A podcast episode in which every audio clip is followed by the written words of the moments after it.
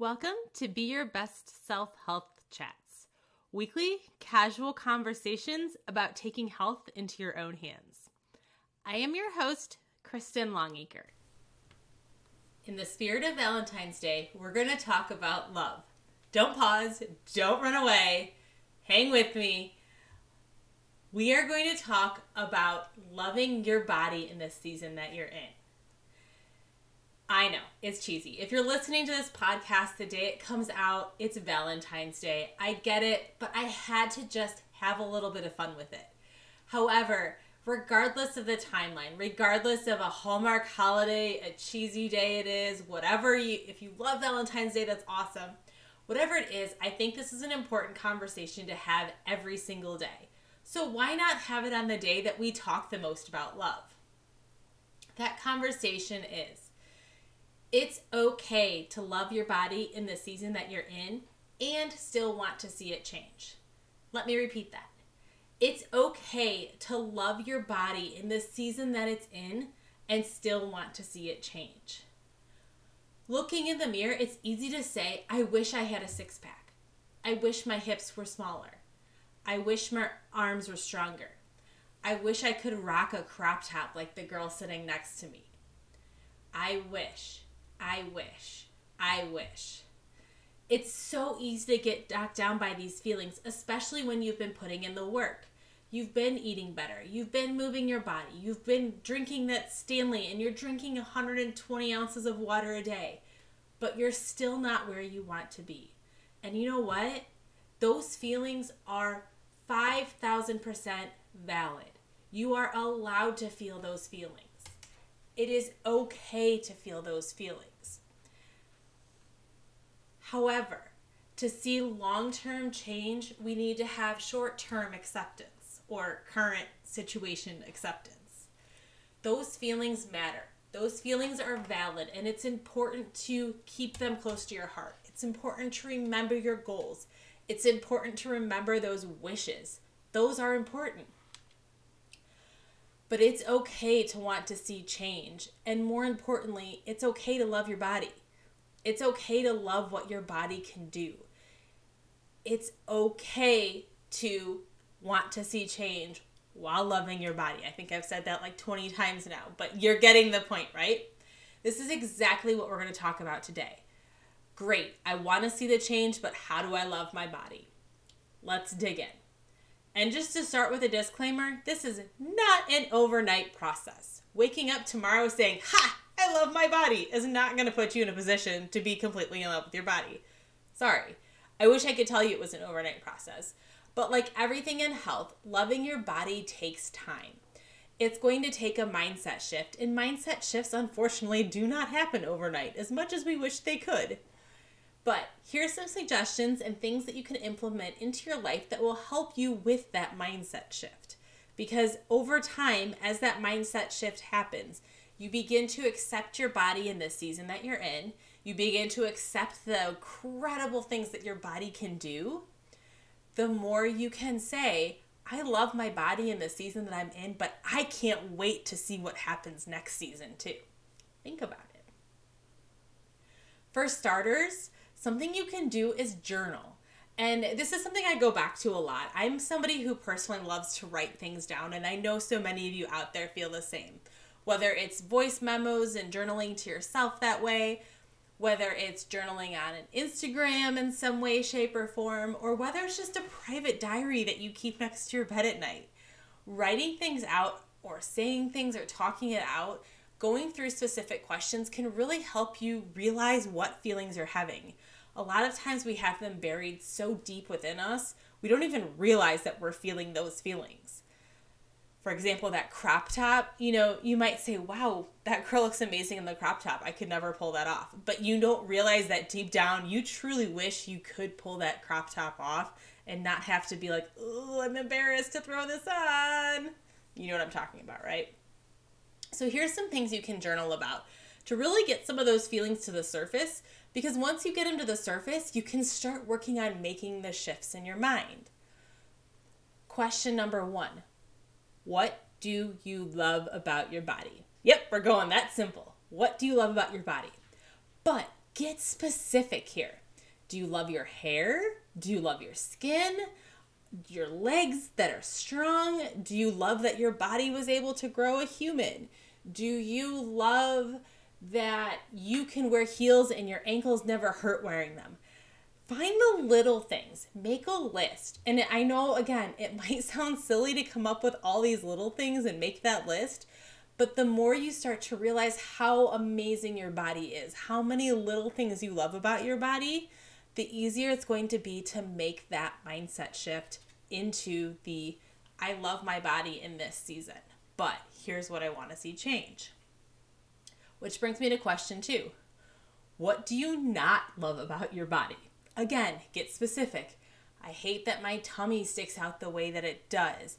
I hate that my hands are so large. I hate that when I wear a nail polish, it peels off so easily. I hate the acne that I have going on. Think about things that you just don't love about your body. Write them down. Get specific.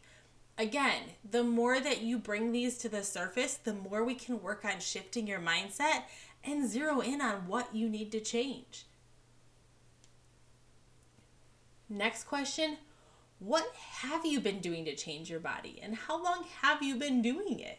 Have you been lifting weights for a year now and you are so dang proud that you've been able to rock those weights? You've gone up in weight, blah, blah, blah, blah. I guess this is mixing in with my next question too.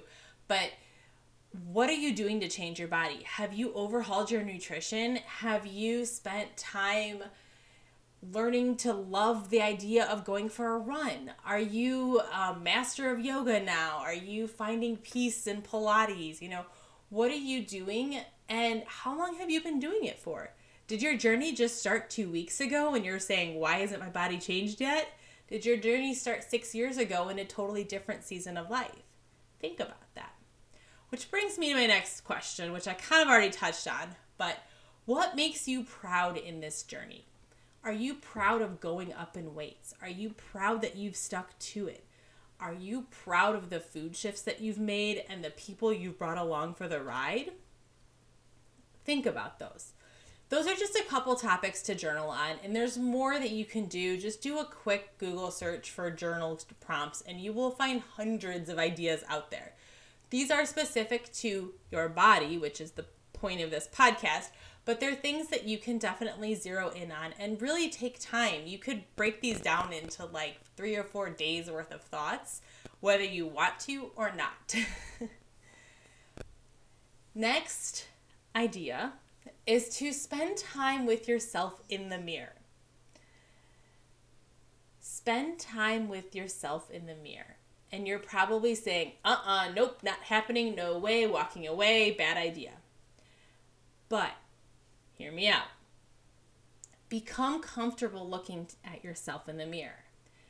Go through some of those questions we were just asking with journaling. What do you love when you look at yourself in the mirror?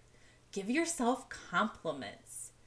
Say, man, you're rocking that hair today. Or something along the lines of, dang, look how clear your skin is getting. Look how strong your arms are. Yes, it sounds so incredibly cheesy, but again, we are looking for acceptance in the body and the season that we're in. Spend time with yourself in the mirror. Which leads me to the next thing. Remember, our words matter. So when you're talking to yourself in the mirror, pay attention to the language you're using. It hurts when somebody that we love or trust says something bad to us, right? You know, you get to a point where somebody says, like, um, you know, think about it. You have a friend that says something like, Man, you're putting weight on. So, why are you talking to yourself that way? Why are you looking at yourself in the mirror and saying, You're getting so fat? If it hurts when a friend says it, shouldn't it hurt when you say it to yourself? I know it doesn't because we just live these lives that we just ignore, but think about it. Our words matter.